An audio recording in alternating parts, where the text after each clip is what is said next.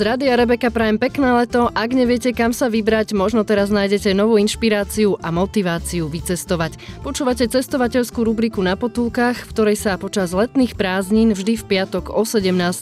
rozprávame s Majkou a Danielom, autormi blogu Cestuj za menej SK. Tentokrát sa vyberieme do Gruzínska. Je to krajina na úpetí Kaukazu, kde sa môžete aj okúpať v mori, aj výjsť na nejaký ten kopček. Najvyššie vrchy majú aj cez 5000 metrov nad morom, takže je tam určite čo vidieť a zažiť. No a na vycestovanie do Gruzínska vám stačí aj občiansky preukaz, treba si samozrejme skontrolovať jeho platnosť. Miestnou menou sú tam gruzínske lary, ale ja už nebudem toľko rozprávať, slovo dám Majke a Danielovi a spoločne sa vydáme na cestu. Vítajte v štúdiu. Ahoj. Ahoj. Do Gruzínska sa veľa Slovakov presúva aj autom. Vy ste šli letecky do hlavného mesta Tbilisi. Odkiaľ ste šli a aká bola vaša cesta? My sme odlietali konkrétne z Katovic, z Polska toto letisko je jedno z tých, ktoré máme najradšej, pretože je tam veľmi lacné parkovanie a dá sa tam veľmi jednoducho dostať. Vy ste uviedli na blogu, že cestujúci mali v príručnej batožine aj veci, ktoré tam nepatria, tak možno stručne naznačiť ľuďom, ktorí ešte neleteli, čomu sa vyvarovať a čo si určite nedávať do príručnej batožiny. Asi každý vie, že nesmú sa nosiť tekutiny v objeme viac ako 1 liter. Tam to musí byť v tých malých 100 ml fľaštičkách. Potom nesmú byť rôzne predmety ako napríklad nože, pyrotechnika a podobne podobne a taktiež si treba dať pozor aj na rôzne ovocie, zeleninu a podobne. V niektorých krajinách je to zakázané tam privážať takéto veci. Ale klasické veci, keď si nesiete nejakú dobožku alebo uh, nejaký chlieb z domu, tak to je v poriadku. Boli tam také uh, antiperspiranty, teda tlakové nádoby a... Áno, potom šampóny a podobne, že boli to také veci, že bežnej potreby, ale do lietadla to ísť nesmie. A teda do tej príručnej batožiny. Keď si to človek chce zobrať, tak radšej do odbavenej, tam môžu byť. Takže treba určite pre tých, ktorí nemajú skúsenosti aj naštudovať, že čo môžeme a v akom objeme, určite na to treba dávať pozor. Ja ešte teraz doplním eh, k tomu letisku Katovice. Neviem, že či ste vy parkovali práve na letisku alebo v okolí, lebo ja mám osobnú skúsenosť, že ľudia, ktorí v tej danej lokalite bývajú, tak oni prenajímajú súkromné pozemky, záhradky a bolo to naozaj za veľmi dobrú cenu. Áno, môže byť, ale Katovice sú špecifické tým, že uh, auta zo Slovenskou a Českou ešpz tam majú uh, zľavu. Donedávna tam bol program Fly Silesia, tam bola zľava 90%, to znamená, že keď tam človek nechal auto týždeň, tak platil nejaké euro za celý ten týždeň toho parkovania a momentálne tam je nejakých 50%. Ono lepšie je parkovať priamo pri termináli na tej P2, čo je priamo pri letisku a je tam tá zľava, keď je Slovák alebo Čech na svojom aute. Ako je to s dopravou z letiska? A dalo sa v pohode rýchlo zorientovať a prepraviť? Predpokladám, že ste šli autobusom. Áno, my sme prileteli vlastne do, tých, do toho Kutajsi a ja som si cez internet online objednal autobus, tam chodil Georgian Bus, to bolo vlastne jediná spoločnosť, ktorá prevážala tých ľudí či už do Kutajsi alebo do Tbilisi. My sme išli konkrétne do Tbilisi, to bolo 4,5 hodiny jazdy a tá cesta bola celkom v pohode, ono to tam bolo dobre označené, čiže uh, tam sa dal kúpiť ten listok na ten autobus nielen online, ako sme mali my kúpený, ale bol tam normálne stánok, kde sa dala kúpiť tá preprava či už do Kutajsi do centra alebo do toho Tbilisi a vonku už potom uh, stali tie jednotlivé autobusy.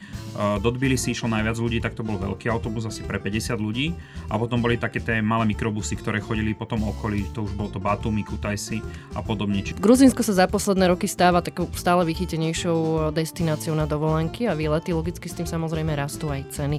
Ako je to aktuálne s cenami v hlavnom meste Tbilisi? Vedeli sme, že je to východ, že bude to lacnejšie, ale naozaj nás prekvapili tie ceny. Bolo to naozaj že veľmi výhodné, či už ubytovanie, miestna doprava, potom tie rôzne ceny, či už za taxíky, za stravu, za suveníry.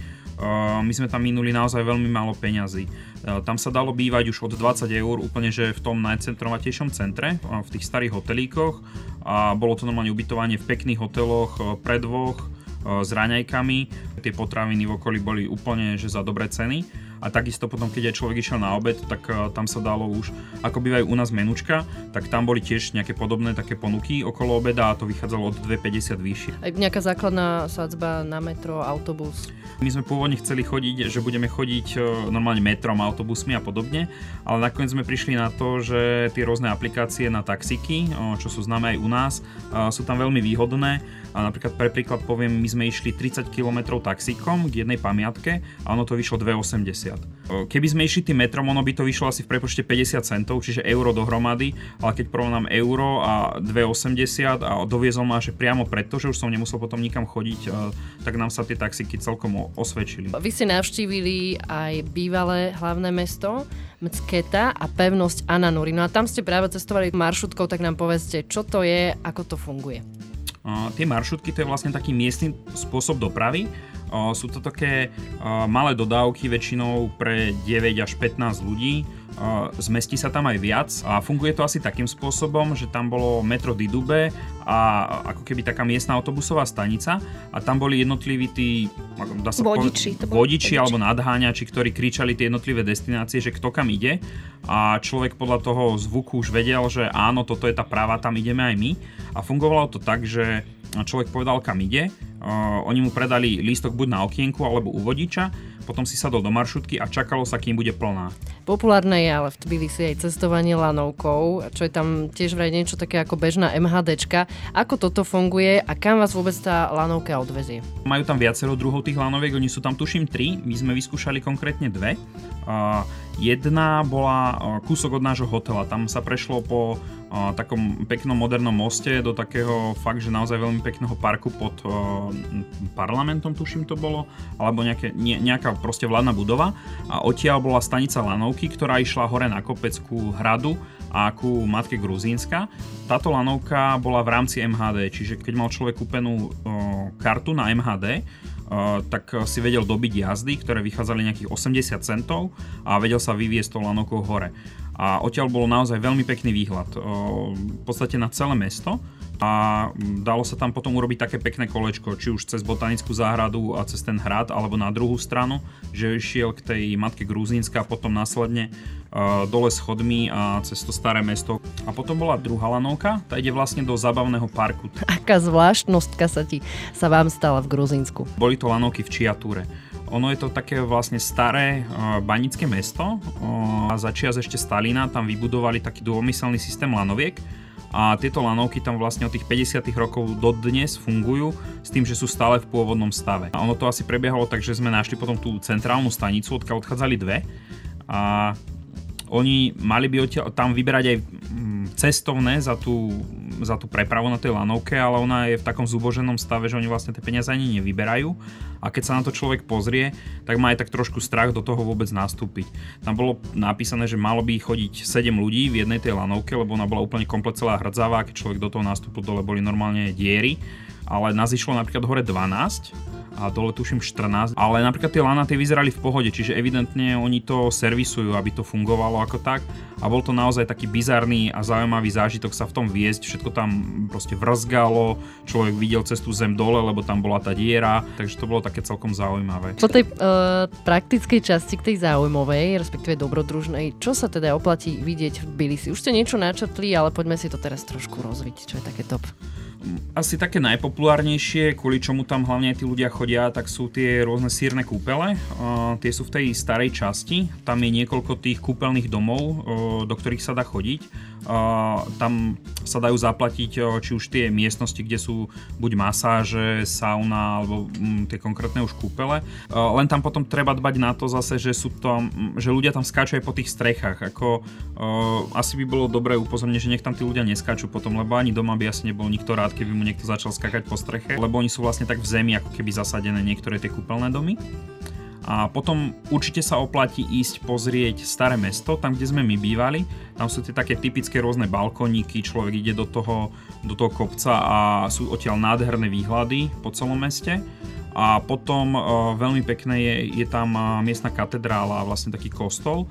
Uh, on je tuším druhý najväčší ortodoxný kostol, mám taký pocit na svete. Poďme teraz do gruzinskej kuchyne. Ochutnali ste nejaké miestne špeciality? Asi také najznámejšie je chačapuri. Uh, to je vlastne taký ako keby uh, chlieb, alebo bochník chleba, alebo nejaké pečivo zapečené so sírom a s vajcom a to bolo naozaj že veľmi dobré. Len... To vajce asi nebolo zapečené, to sa mi zdá, že bolo surové, ale... Hej, to bolo také viac riedke, že nebolo to úplne upečené, alebo uvarené. Ale bol to zámer, hej? Bol to zámer. bol to zámer. Áno. A potom mali rôzne také jedlá, že s hubami, s mesom a takže používali rôzne druhy mesa, hlavne baraninu, a potom hovedzie meso, bravčové, čiže o, vyskúšali sme rôzne. A vždycky to bolo veľmi chutné a lacné. A ešte potom také tradičné, to boli také taštičky z cesta plnené mali milión príchutí, tak nám teda dali to, že to je najpopulárnejšie. Už neviem, nejaká, niečo s mesom tam bolo, ale teda nám osobne to moc nechutí. Oni dávajú strašne veľa kôpru všade, ale že úplne do všetkého. To by, to by babky mali radosť. Áno úradným jazykom je gruzínčina, čo asi len tak bežný človek neovláda. Uh, dá sa ale v pohode s miestnymi dohovoriť anglicky. Čo sa týka toho jazyka, tak v hoteloch a ubytovacích zariadeniach tam samozrejme tam je to OK, tam sa dalo, len potom už na ulici tých bežných ľudí, lebo hlavne v tých oblastiach, keď bolo ako napríklad to Ananuri alebo Čiatúra, tak tam nás normálne zastavovali ľudia, boli prekvapení, že sme prišli na návštevu a sa snažili s nami rozprávať, komunikovať, tak tam nám viacej fungovala taká českoslovenčina sa s nimi rozprávať, že sa človek vždycky dohodol, lebo angličtina akože tam... Oni to... vždycky po rusky za, uh, hej, začali, začali lebo však tam je strašne veľa ruských turistov, takže po rusky tak sme sa tak nejako dohodli. Gruzinsko je plné kontrastov. Je tam množstvo historických budov, ale aj moderná architektúra. Miešajú sa tam prvky viacerých náboženstiev a kultúr. Taktiež je tam badateľný aj kontrast medzi bohatstvom a chudobou, to najmä na vidieku. Akú atmosféru ste zachytili vy, možno čo sa týka tých spomínaných kontrastov, alebo aj či je niečo také, čo vás sprevádzalo určite na každom kroku? Mňa asi v tom starom meste, úplne v tom centre, kde sme my bývali, prekvapili asi tie domy alebo tie podmienky, v akých ľudia žili, že v podstate tam už bola odpadnutý jeden múr z domu a tí ľudia tam naďalej žili a evidentne už išli odpadnúť aj ďalšie tri, ale asi im to nevadilo, alebo neviem, akože to bolo také dosť zaražajúce, že, že pre bohatí ľudia tam fakt žijú a asi sa ani nikdy nechystajú ani s tým nič robiť. A potom ešte také kultúrne špecifikum, každé druhé auto nemalo nárazník.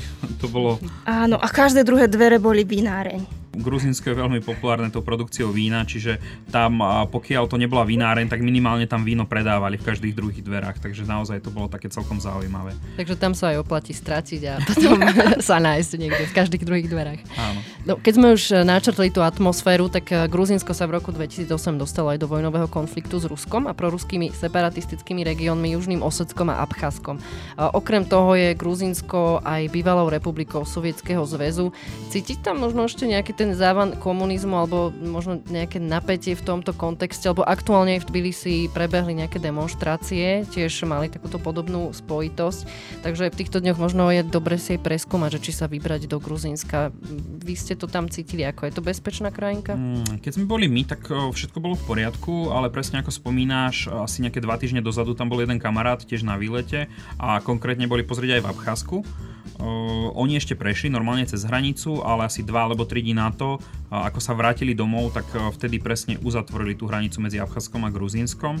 Čiže keď tam človek pôjde a plánuje aj také nejaké tie iné destinácie už v tom meste, v tej krajine pozrieť, tak je dobre skontrolovať, či sa to bude vôbec dať sa tam ísť pozrieť.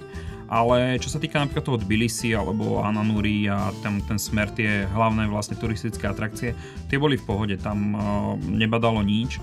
V podstate my sme sa cítili bezpečne aj v noci, keď sme išli. Bolo to taká metropola, čiže všade boli ľudia, nebolo tam, ako nemal som nejaký pocit nebezpečia. Tak si zhrňme výlet do Gruzínska, respektíve do hlavného mesta a okolia. Za koľko sa dá absolvovať a či je teda v konečnom dôsledku táto dovolenka pre Slovakov lacná? Momentálne, keďže už nastúpili tie nízkonákladové spoločnosti a keď je akcia, tak letenka sa dá zohnať už okolo 30-40 eur. Ubytovanie tam vie byť už za 20 eur priamo že v centre. Pokiaľ chce človek ušetriť, tak vie trošku ďalej a vie sa dostať na 5-10 eur za že naozaj že slušné ubytovanie a strava ako som spomínal, to menučko cez obed sa dalo zohnať okolo 2,50-3-4 eur, čiže ceny nižšie ako u nás. Takže ja osobne z toho pohľadu ako normálne bežného pracujúceho Slováka si myslím, že destinácia je to veľmi dobrá a ten pomer cena výkon je tam naozaj výborný. A treba si ešte aj uvedomiť, že tí ľudia sú tam srdeční, že ono to nie je ako v niektorých krajinách, že keď vám idú poradiť, že potom očakávajú niečo, že im dáte na oplatku nejaké peniaze alebo niečo. Tu naozaj, keď ku vám niekto príde a chce vám poradiť, tak je to vlastne tak od srdca, že áno, chcem vám pomôcť, som rád, že ste prišli a že podporujete tu vlastne ako keby našu ekonomiku, turizmus. Danielovi a Majke ďakujem a prajem zase veľa šťastných kilometrov, kde sa vyberiete. Ďakujeme aj my. Ahoj. No a vás, milí poslucháči, pozývam do Gruzínska. Snáď vás aj tento diel rubriky na potulkách inšpiroval, aby ste sa vydali na cesty. Záznam nájdete v archíve na našom webe rebeca.sk. No a prajem ešte pekný zvyšok dňa a pekné zážitky na vašich potulkách svetom.